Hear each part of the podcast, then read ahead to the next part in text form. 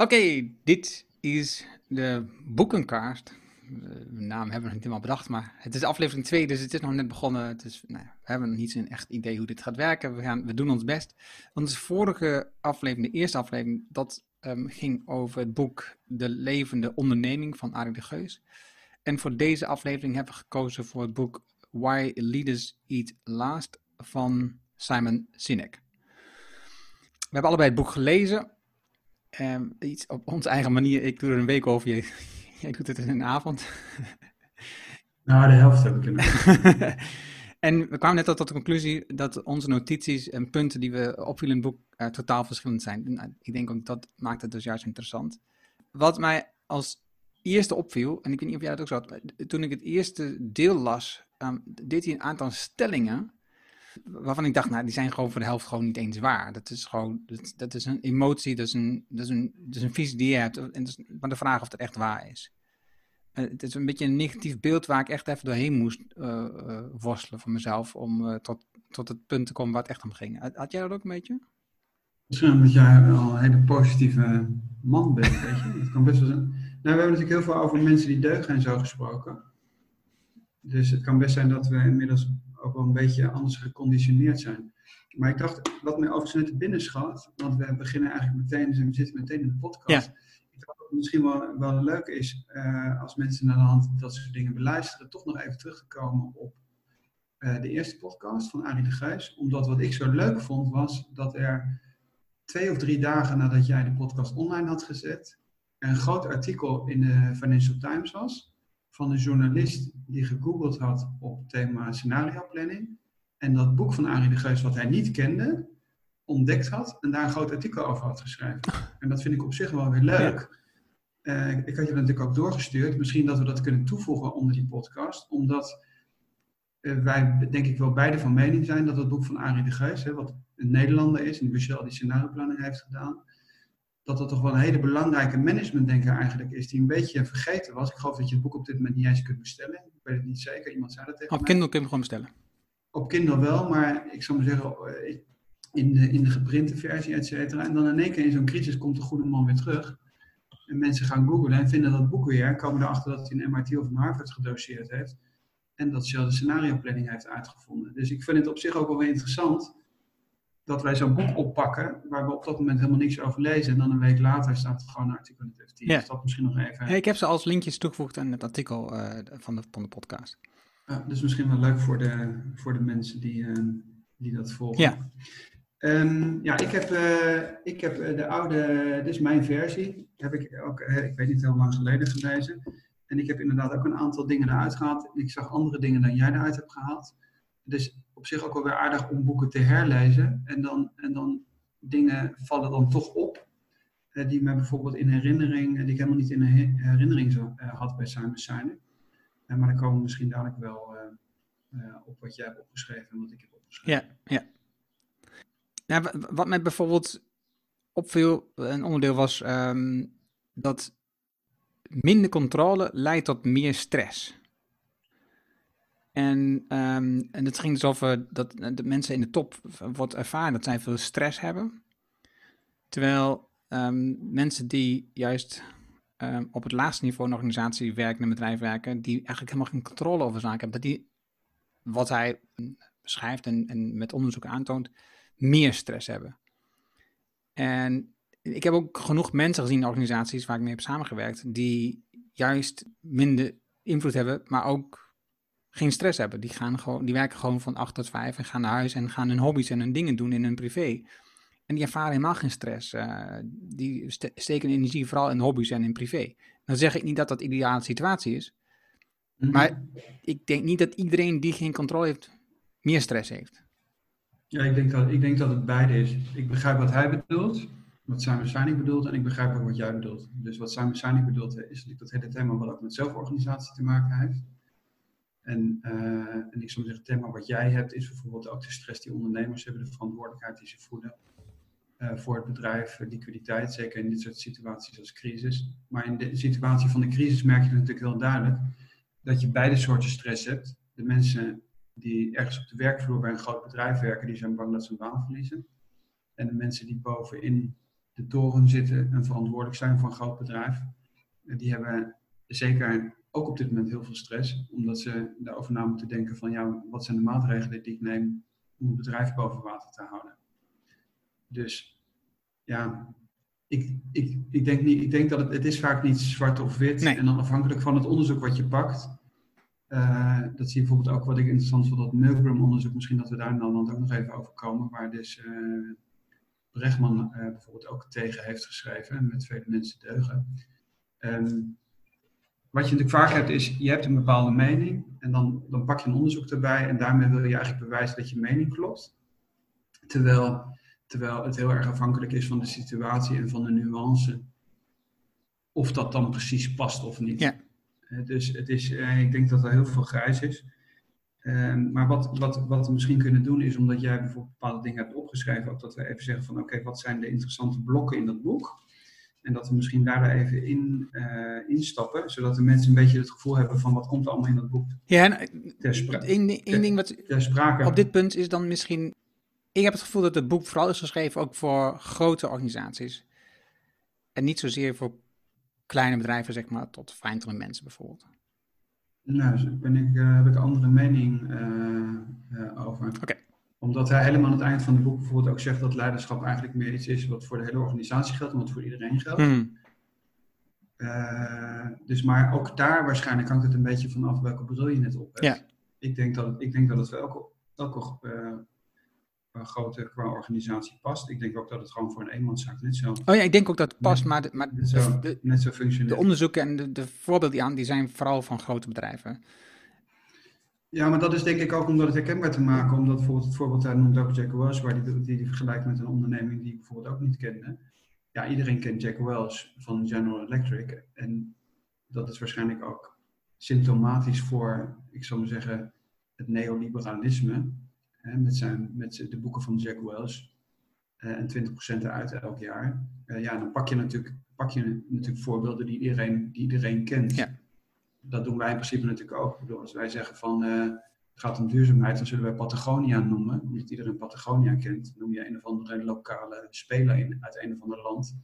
Zegt iedereen van ja, ik heb nog nooit van gehoord. Terwijl er natuurlijk in elk land heel veel voorbeelden zijn. Dus ik, ik, ik, ik, ik, ik denk dat je wat dat betreft dat bij een beetje abstracter uh, moet zien.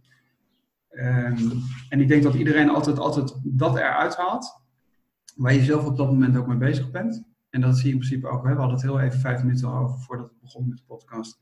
Wat heb jij opgeschreven en wat heb ik opgeschreven? En dan schrijf je toch andere dingen op. En dan merk ik, merk ik aan het lijstje wat ik van jou even net zag, merk ik, oh, waarom schrijf ik die dingen op die ik opschrijf? Omdat het exact de dingen zijn waar ik nu net mee bezig ben. En dat zal voor jou waarschijnlijk ook gelden. En dat geldt waarschijnlijk voor de lezer van zo'n boek. Ja. De blokken die mij het meeste opvielen, zoals de lezer een beetje, of de luisteraar een beetje weet, um, wat je in het boek mag verwachten, was onder andere wat jij vertelde rondom um, cijfers en mensen. Dus als je, als je met grotere aantallen werkt, dan heb je eerder de neiging uh, om te werken vanuit getallen in een spreadsheet, dan dat je kijkt naar de mensen die erachter zitten. En ik snap dat het heel lastig is. En dat, dus dat Jack Wells voor, bijvoorbeeld, en voor me ook daarin dus Costco als tegenhanger, waarbij dus wel de aandacht is voor de mens. Um, het andere, wat het grote blok van me opviel, was over um, de vier chemicaliën in ons brein. Dat is, een, ja, dat is ook een groot onderdeel in het boek. Het komt ook heel vaak terug. Het is heel veel handelingen die wij doen, die zijn. En die doen we eigenlijk heel onvrijwillig, omdat het te maken heeft met de, de chemische reactie die vrijkomt in ons brein, hoe we op dingen reageren. Uh, die vond, dat vond ik ook erg interessant om te leren. En ook, die, hij kwam er vaak op terug. Een groot blok waar ik voor de rest zelf niet zo heel ontzettend veel mee had, was over millenniums. Uh, hoe zij op dingen reageren, waar natuurlijk wel het onderdeel over multitasking interessant is. Hè? Dat je als je niet kunt concentreren wat dat met je doet en het effect daarvan. Uh, maar goed, daar heb ik al heel veel over gelezen. Dat vond ik niet echt een super interessant in onderdeel van het boek. En, en het grappige vond ik bijvoorbeeld ook de link die hij legde met, met de AA waarbij het moet doorwerken tot aan stap 12. En stap 12 is dus dat wat je geleerd hebt, dat je dat deelt met anderen, dat je eigenlijk een sponsor wordt van een van de andere mensen die nu start in het, in het traject. En ik denk dat dat interessant is dat je nadenkt over wat is, de, wat is de missie van je bedrijf en dan werk je aan met je mensen en je visie. En een bepaald moet je stap 12 zetten en dan moet je dus andere mensen meenemen en opleiden, en bijvoorbeeld als leider of als wat dan ook. en die vond ik ook super interessant ehm, om te lezen. En het stukje wat ik ook interessant vond was het, was, het onderdeel over um, de binding met mensen. dus dat je, dat je je verbonden voelt met een groep. En dat het dus onmogelijk is, of lastig in ieder geval, om dat te doen via het scherm. Dus, uh, dus social media is waar mensen ontzettend van bezig zijn. Heel kortstondig contact, uh, wel vaak, um, maar veel dus in, uh, um, kortstondig, waarbij je telkens wisselt van contacten. En, um, maar de echte binding ontstaat dus doordat je mensen echt ontmoet en dat je ze omhelst of dat je vaak met hun fysiek in contact bent. dat waren mijn belangrijke dingen. Wat was het voor jou? Uh, de blokken die ik, of tenminste de stukken die ik interessant vond, was ik had het boek veel sterker in herinnering uh, dat het over het leger ging. Nou, dat was veel minder het geval. Ik weet niet waar het aan ligt. Misschien dat kan ook, dat kan ook te maken hebben dat, dat ik ook de TED-talk van hem uh, sterk nog in herinnering heb. Waar hij over Johnny Bravo en zo vertelt. Hè? Dus over die situatie in Afghanistan. Maar dat was veel minder sterk in dat boek dan ik het in herinnering had. Wat ik uh, helemaal niet in herinnering had, was zijn enorme kritiek op Amerika in de jaren 80 en op Reagan, et cetera. Dat verbaasde me enorm dat ik dat helemaal niet meer in herinnering had. Uh, maar misschien is dat ook iets wat me nu op dit moment veel, veel sterker nog bezig gaat dan. Uh, ik, weet niet, ik niet of dat tien jaar geleden of zo gelezen heb. Um, dat was het tweede gedeelte. Dan wat ik erg interessant vond, was wat terugkomt, is toch dat people first idee. En nu zeker op het gebied van in de crisis over het ontslaan. En daar, wie natuurlijk daar terugkomt, omdat hij best wel veel genoemd wordt, is die Bob Chapman. En de vergelijking met, met familie. En, misschien dat we daar aan de hand ook op terugkomt. Dus dat hij het vergelijkt als jij iemand zou ontslaan, dat je, ja, net alsof je kinderen hebt geadopteerd. Ik vind dat op dit moment echt heel erg interessant.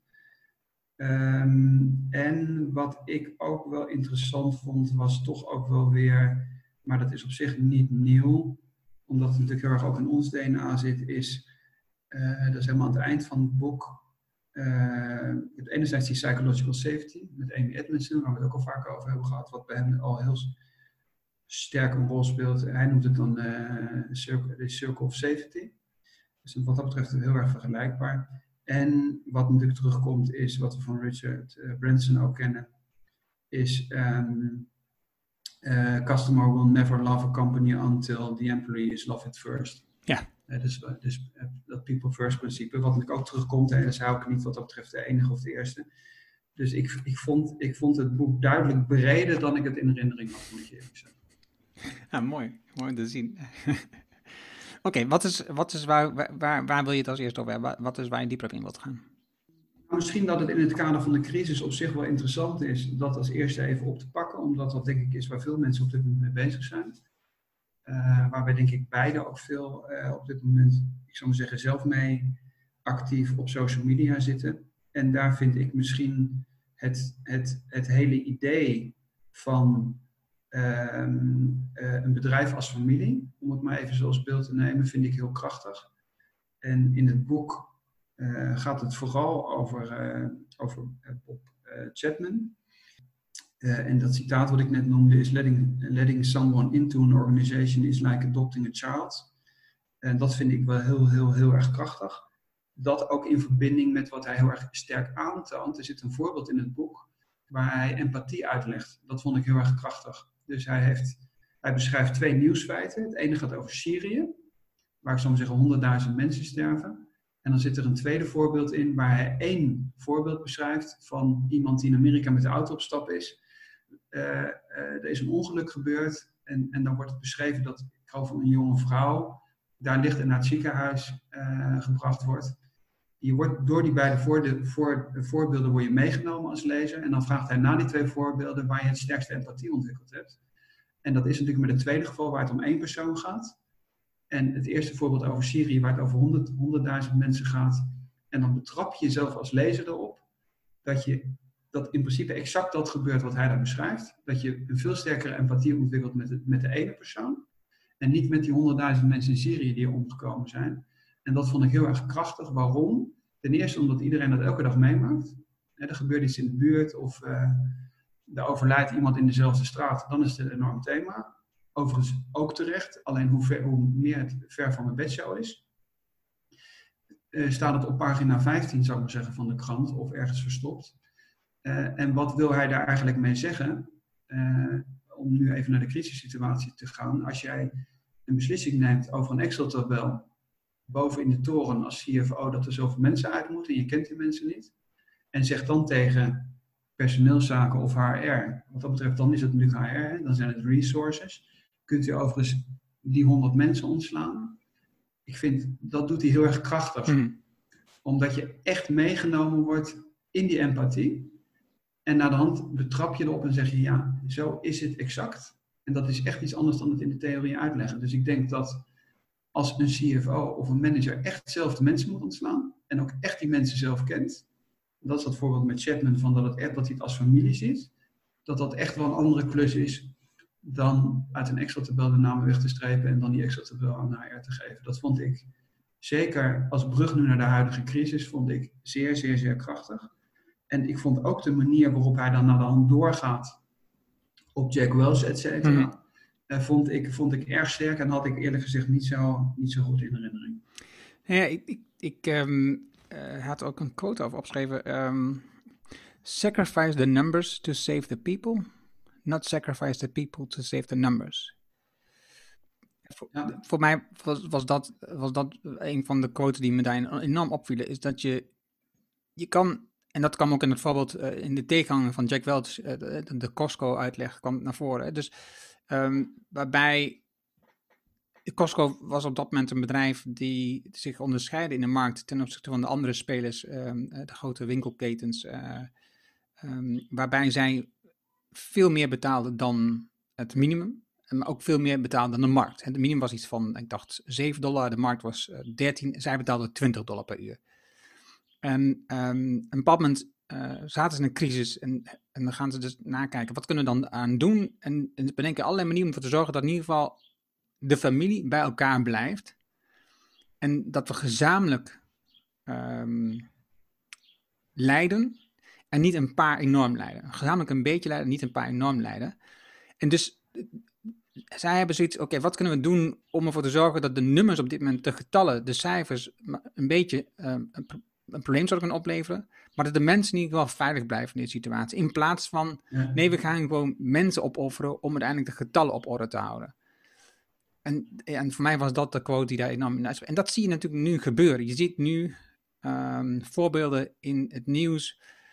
KLM is natuurlijk voorbeeld wat veel gebruikt is, maar dat zie je op vele fronten, waarbij in no time 2000 mensen ontslagen. Um, en de topman krijgt een bonus. En dus, dus de topman is niet meer gekoppeld aan het individu in de organisatie, maar gekoppeld aan zijn eigen beloning. En dan, en dan is het, dan, dan maak je het heel eenvoudig om keuze te maken vanuit een spreadsheet in plaats van uit de mens, de familie. Ja, daar noemt hij ook, uh, daar noemt hij ook voorbeelden. Wat ik overigens heel, om misschien nog iets aanvullends te zeggen over dat voorbeeld van, van Simon Sinek in het boek waar hij die twee beide bedrijven vergelijkt, dat Costco vergelijkt hij dus met GE van uh, Jack Welch. En wat ik zeer, zeer spannend vind is, en dat vind ik ook zeer, zeer goed, dat hij een, uh, een, een, een, tabel erin doet. Uh, hij, hij, doet een tabel erin waar hij de aandelenkoers neemt van GE versus Costco en laat zien dat Costco veel, veel succesvoller is. En dan zegt van, ja, je hebt waarschijnlijk nog nooit van het bedrijf gehoord. Nou, dat ken ik best wel wat bedrijven. Ik ken het bedrijf dus ook niet. Dus dan zie je ook maar dat, dat wat je in de media waarneemt, bijvoorbeeld over GE, dat dat zo succesvol was. Nou, inmiddels is dat thema ook weer over sluiten. Maar dat boek is al veel ouder en hij laat dus gewoon zien dat een ander bedrijf dat vele malen beter doet, je van, je van die goede man nog nooit gehoord hebt. En hij zegt, most people don't even know who Senegal uh, is, omdat hij namelijk daar niet mee te koop loopt, maar zich in dienst van het bedrijf stelt. En ik had ook niet in herinnering dat hij wel zo sterk, zo sterk aangepakt had. Dus, want hij schrijft daar letterlijk in: A man who has spent five books about leadership and put his own face on the cover of all of them. En dan zegt hij ook nog: In Jack Welch GE, people were pitted against each other. Dus dat je, dat je bijvoorbeeld zegt: Dat wisten we al, elk jaar moet er 20% uit. Dat is natuurlijk, als je, als je iets wil nemen wat inhumaan is, dan is het eigenlijk die manier van leiding geven. Alleen Jack Welch heeft die hele periode, dat vond ik wel weer interessant, die hele periode die nu sterk bekritiseerd wordt, ik zou zeggen vanuit Milton Friedman tot nu, coronacrisis of reset capitalism. Hè, dus als je zegt van nou, het begint met Milton Friedman en nu hoort dat hopelijk dan op. Shareholder value driven uh, capitalism, dat is geen toekomstmodel. Dat koppelt hij toch wel heel erg sterk aan Jack Welch. En dat vind ik voor iemand die in Amerika leeft.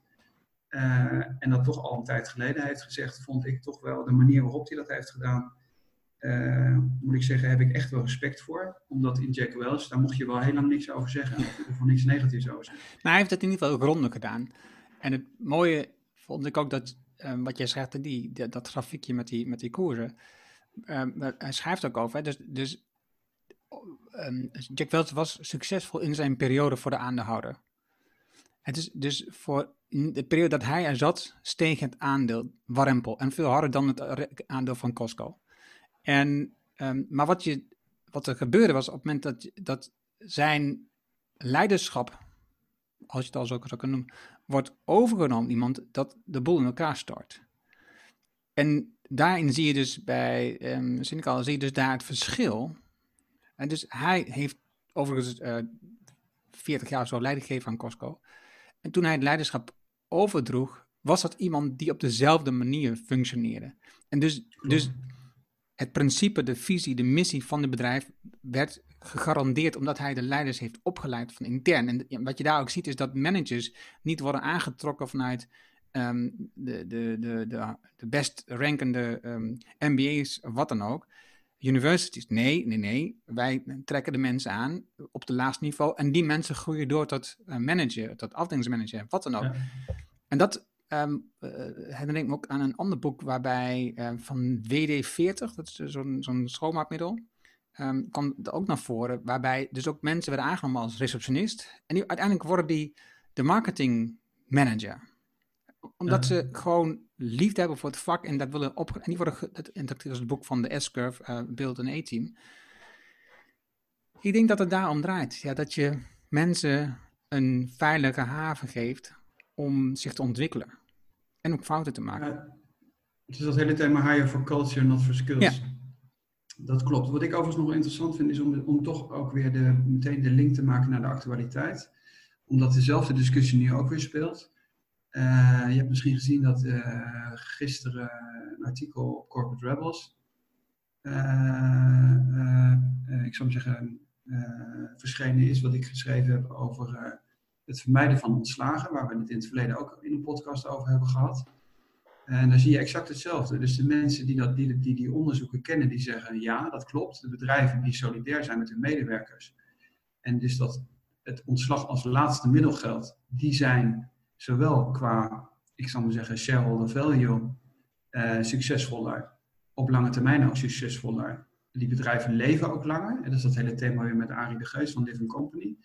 Toch heb je discussies, meteen weer online, uh, met mensen die zeggen van ja, nee, maar ik zie dat helemaal niet als prioriteit. Dus ik heb de stoute schoenen aangetrokken en heb, omdat ik, het, omdat ik dat artikel niet in Amerika gepubliceerd kreeg, wat ik eigenlijk wel wilde, heb ik een e-mail gestuurd aan Scott Galloway, de marketingprofessor, uh, die heel beroemd is. Ik dacht van, weet je wat? En nee heb je, ja kun je krijgen. En ik zei van, nou, ik krijg het niet gepubliceerd, zou je dat willen delen?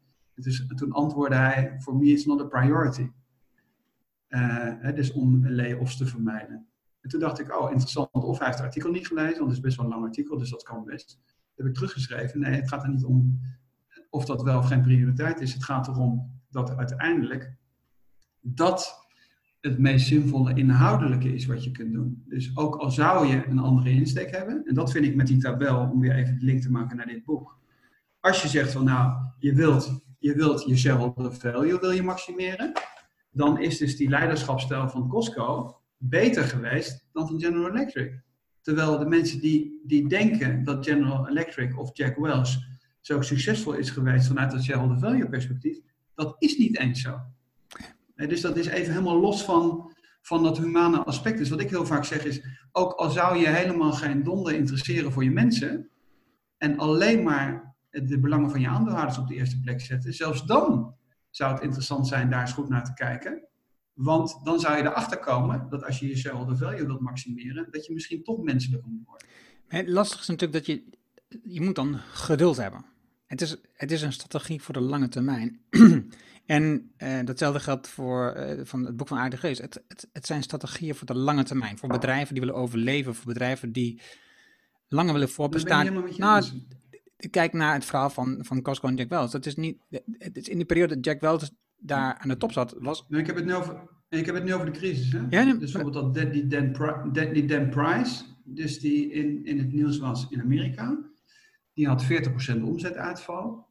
En de kans dat een bedrijf, als je dan heel rigoureus erin gaat en niet met je mensen spreekt, dan is dat heel moeilijk om dat te stabiliseren. Dus ook in een crisissituatie op korte termijn heeft solidariteit een hogere waarschijnlijkheid om na de hand te overleven. Dus dat geldt ook voor de korte termijn. En waar heeft dat mee te maken? En dat is wat hij eigenlijk ook beschrijft op basis van die chemicaliën, of van die chemische reacties. Het grote probleem is, ook al zou je de helft ontslaan in één keer, dat de andere helft, als je ze niet meeneemt, zo, zo bang is dat na de hand het konijntje voor de slang zit en eigenlijk volledig geparalleliseerd is en de productiviteit is volledig weg. En dat is wat hij eigenlijk omgekeerd beschrijft met die, met die circle hmm. of safety. Je moet heel erg zeker zijn. En dat is ook waarom ik, waarom ik dat citaat al even noemde over uh, customers will never love a company until employees love it first. Eigenlijk gaat, het, eigenlijk gaat het nog verder dat de mensen die in een organisatie voelen. Hij schrijft ook, if they feel protected, het gaat dus ook om de werknemers, then they will do all they can do to serve the customers without fear or repercussions from the company leaders. En dat is ook wat Amy Edmondson beschrijft. Dus het is niet alleen maar, bij Arie de Geus is het heel erg van hoe lang leeft het bedrijf.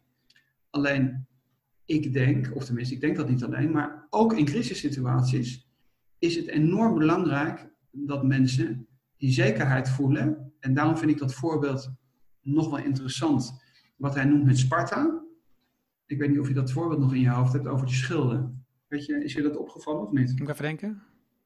Hij beschrijft in dat boek, waar het gaat over familie, en dat staat op dezelfde pagina, schrijft hij dat in Sparta, en ik vind dat natuurlijk een fantastisch voorbeeld, en dat was oh, ja. vergeten, ja, ja. is historicus. Hij zegt, hij zegt, the power of the Spartan army did not come from the sharpness of, of their spears, however it came from the strength of their shields.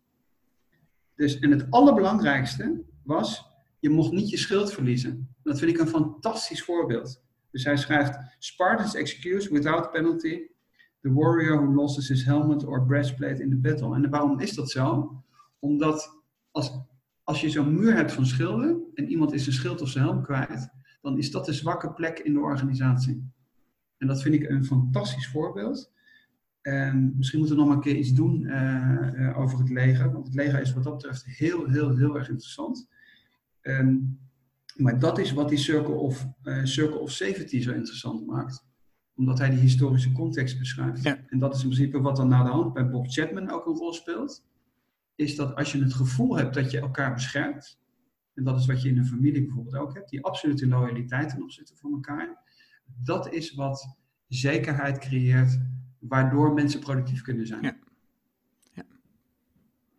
Ja, en het zorgt natuurlijk met die, met die chemicaliën in je hoofd, het, de, chemie, die zorgt ook voor dat je daardoor uiteindelijk als mens gelukkiger bent. Hè? Dus het is, het is de balans tussen dat je vooruit wil en dat je dat samen doet. Hè? Dus, dus aan de ene kant um, heb je te maken met um, de endorfines en dopamines die ervoor zorgen dat we een doel willen bereiken, dat we achter dingen aanlopen, dat we voorwaarts willen gaan, we willen overleven. En aan de andere kant heb je dan uh, serotine en oxytocin, uh, waarbij het gaat over samenwerken en vertrouwen. En die twee moeten in balans zijn. Hè? Dus als je, als je te veel hebt met, van de eerste twee, dan is het vooral dat je uiteindelijk voor jezelf gaat en dat je uh, de rest uit het oog verliest. Um, en als je de tweede te veel hebt, dan betekent uiteindelijk dat je niet vooruit, dat je niet vooruit komt. Hè? Dus, dus, dus je kan wel een fantastisch bedrijf opbouwen, maar als je geen winst maakt, dan gaat het bedrijf uiteindelijk gewoon ten gronde. Dus, dus die twee dingen horen werkelijk ook echt wel samen. Ja, en de link, en de link misschien naar leiderschap en actuele voorbeelden. Mhm. En het zijn steeds dezelfde bedrijven die dan genoemd worden. Is, en dat vond ik eigenlijk, ik zou maar zeggen, het, beste stukje tekst vond ik, heel eerlijk gezegd, uh, uh, het citaat waar het, mee, waar het boek mee begint. Uh, en dan, daar vind ik het, de vergelijking tussen het leger en, en, en de grote corpus zo interessant. wat overigens Simon Sinek, als ik het in herinnering heb, is het TED Talks nog veel sterker. Ja. Hij schrijft hier, leaders are the ones who run head, head first into the unknown. They rush towards the danger. En nu komt denk ik het beslissende citaat. They put their own interest aside to protect us or to pull us into the future. Leaders would sooner sacrifice what is theirs to save what is ours, and they would never sacrifice what is ours to save what is theirs. This is what it means to be a leader.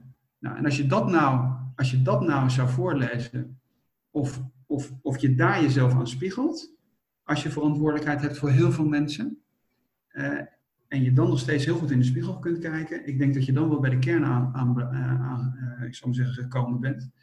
En dat verklaart natuurlijk ook waarom dit boek gekomen is na Why. Ja.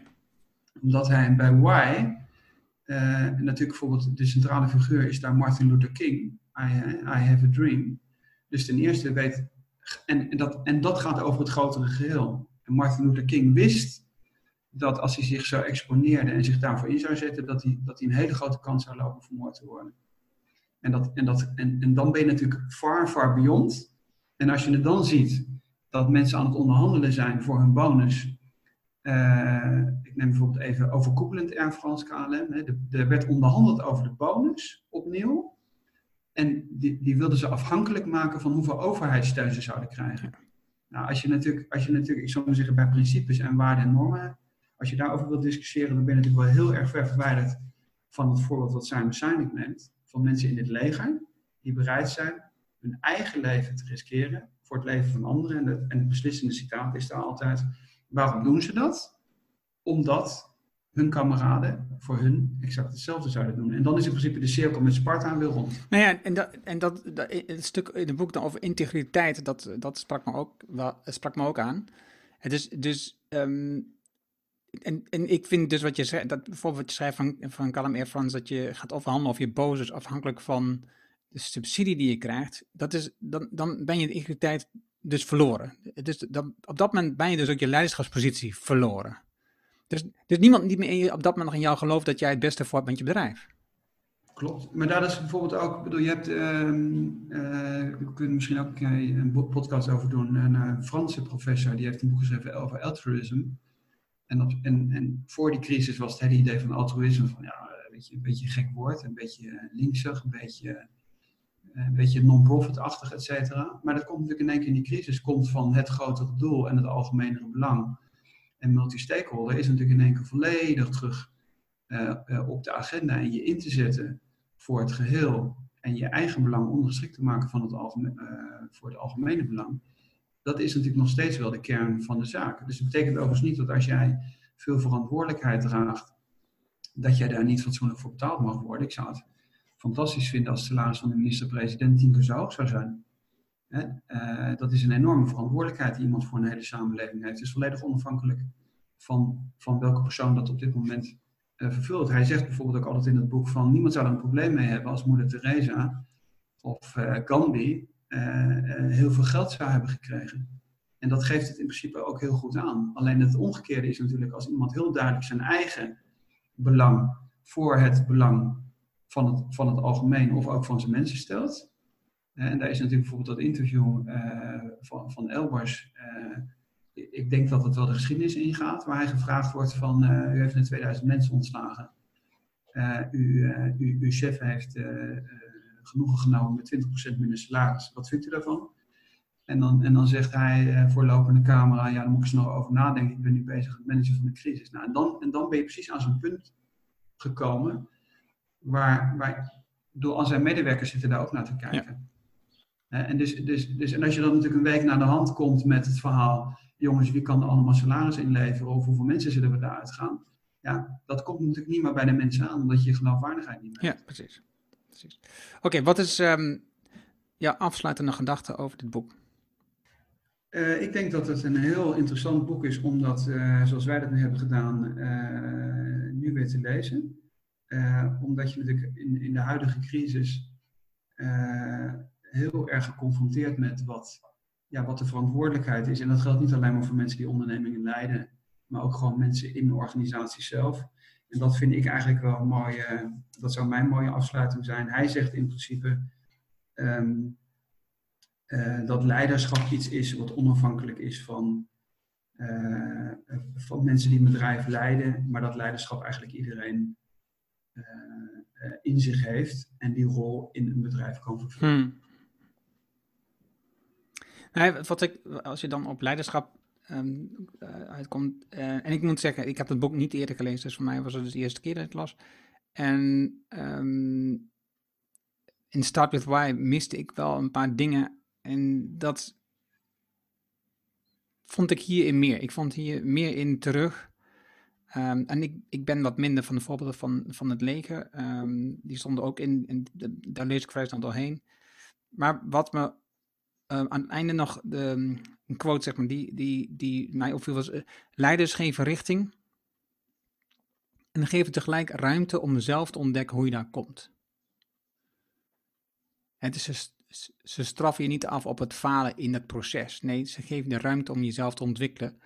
Ehm, maar ze geven wel richting. Ze geven je wel sturing. We gaan met z'n allen die kant op, wat jij ook beschrijft bijvoorbeeld. De leider gaat voorop, gaat het gevaar tegemoet. Want dat maakt het voor mensen um, aantrekkelijk en ook makkelijk om ook mee te gaan in het proces. Wat je natuurlijk bij, bij het leger hebt, is dat het daar gewoon omdat het een permanente crisissituatie is.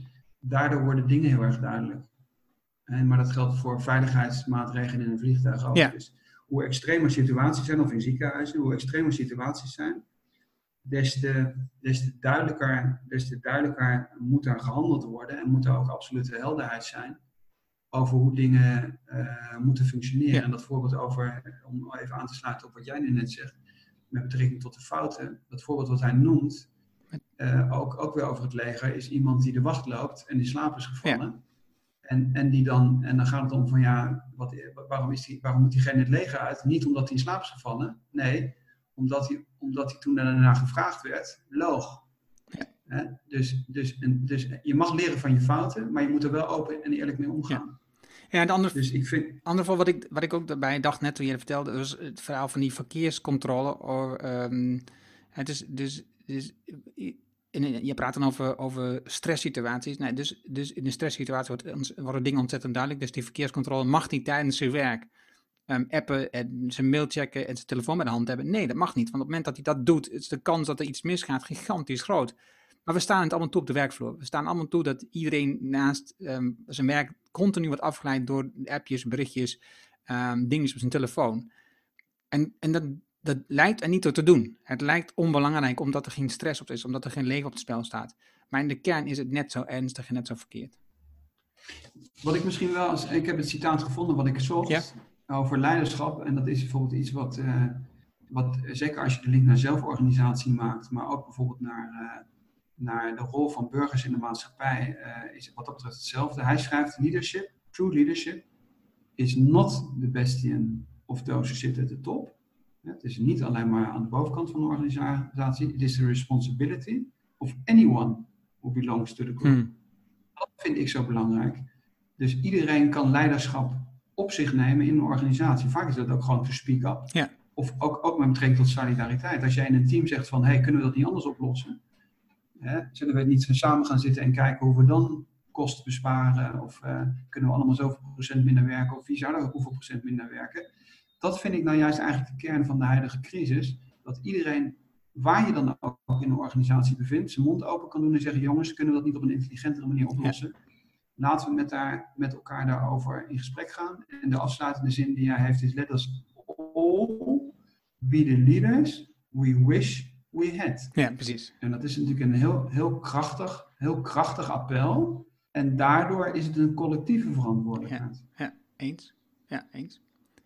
Ik herinner me bijvoorbeeld uh, wat ik afgelopen weekend een discussie had, of nee, afgelopen week een discussie had met iemand op Twitter en het ging over uh, iets met de crisis. En Pappen zei, maar dit, dit vind ik een verantwoordelijkheid van de overheid en, en het individu kan daar weinig aan doen. En, en, ik ben de discussie gestopt, want, want ik ben het daar niet mee eens. Iedereen kan wat aan doen. Het, ik heb juist geen invloed op de overheid en het enige wat ik, het makkelijkste wat ik kan doen is het afschrijven op die overheid. Maar ik denk juist dat ik daar een rol in kan spelen. En, en als, als ik het al doe, dan is het in ieder geval één stap meer. En misschien is het een druppel de goede plaat, maar het is in ieder geval, ik neem verantwoordelijkheid in mijn spel hierin. Ja, iedereen, iedereen kan in principe zijn eigen omgeving dat, dat doen. En hoe meer mensen het tegelijkertijd doen, des te groter is het effect. Ja. En we weten inmiddels ook uit onderzoek dat je in principe maar 3 of 4 procent van, van een groep nodig hebt om de, om de hele boel te kantelen. Dat laat, uh, dat laat die klimaatactivist, ik ben even zijn naam kwijt, die journalist die Shell, uh, die op een gegeven moment van, van journalist dat initiatief gestart is om, om uh, ik zal maar Shell te bewegen als aandeelhouder te verduurzamen. ja, waarom is hij daarmee begonnen? Omdat hij in dat boek de prooi las dat een actionistische investeerder met 1 of 2 procent van de aandelen van ABN AMRO de boel ook kon kantelen. Ja, ja. Dus, dus hè, en je hebt dat citaat van Dalai Lama, als je denkt dat je geen invloed hebt, denk maar aan een, aan een mug in een kamer. Ja. Uh, dus ik bedoel, iedereen kent dat citaat wel, ik heb dat even niet direct in mijn hoofd. Dus, en dat heeft wat dat betreft, heeft dat enerzijds met, met nederigheid te maken, hè. Maar anderzijds, en dat vind ik in dit boek wel heel mooi, uh, het heeft met nederigheid te maken en, en het in, in dienst stellen van het bedrijf of van het algemeen belang en het grotere, het grotere geheel te zien. Maar tegelijkertijd niet te onderschatten wat de individuele bijdrage van iedereen is. Dus juist niet te zeggen van nee, ik kan, ik kan er niks aan doen en daarom ben ik apathisch en ga zitten wachten. Ja. Oké, mensen, als je dit um, boek start, niet start, wij Why Leaders Eat Last. Simon Sinek. Je kan het gewoon nog steeds kopen in PDF, in, sorry, in, in Kindle. Je kan de papieren versie kopen. Je kan het overal verkrijgen. Maar je wilt managementboek, bol.com, maakt niet uit. Ehm, het is een boek wat je inzicht gaat geven waarschijnlijk in ehm, hoe we nu op dingen reageren. En ook jezelf kan laten nadenken over hoe je nu op dingen zou kunnen reageren als medewerker, als um, eigenaar, als manager van een bedrijf. Dus veel plezier bij het lezen. Heb je zelf suggesties voor een boek wat wij zouden moeten lezen of slechts bespreken in deze podcast, in de boekencast?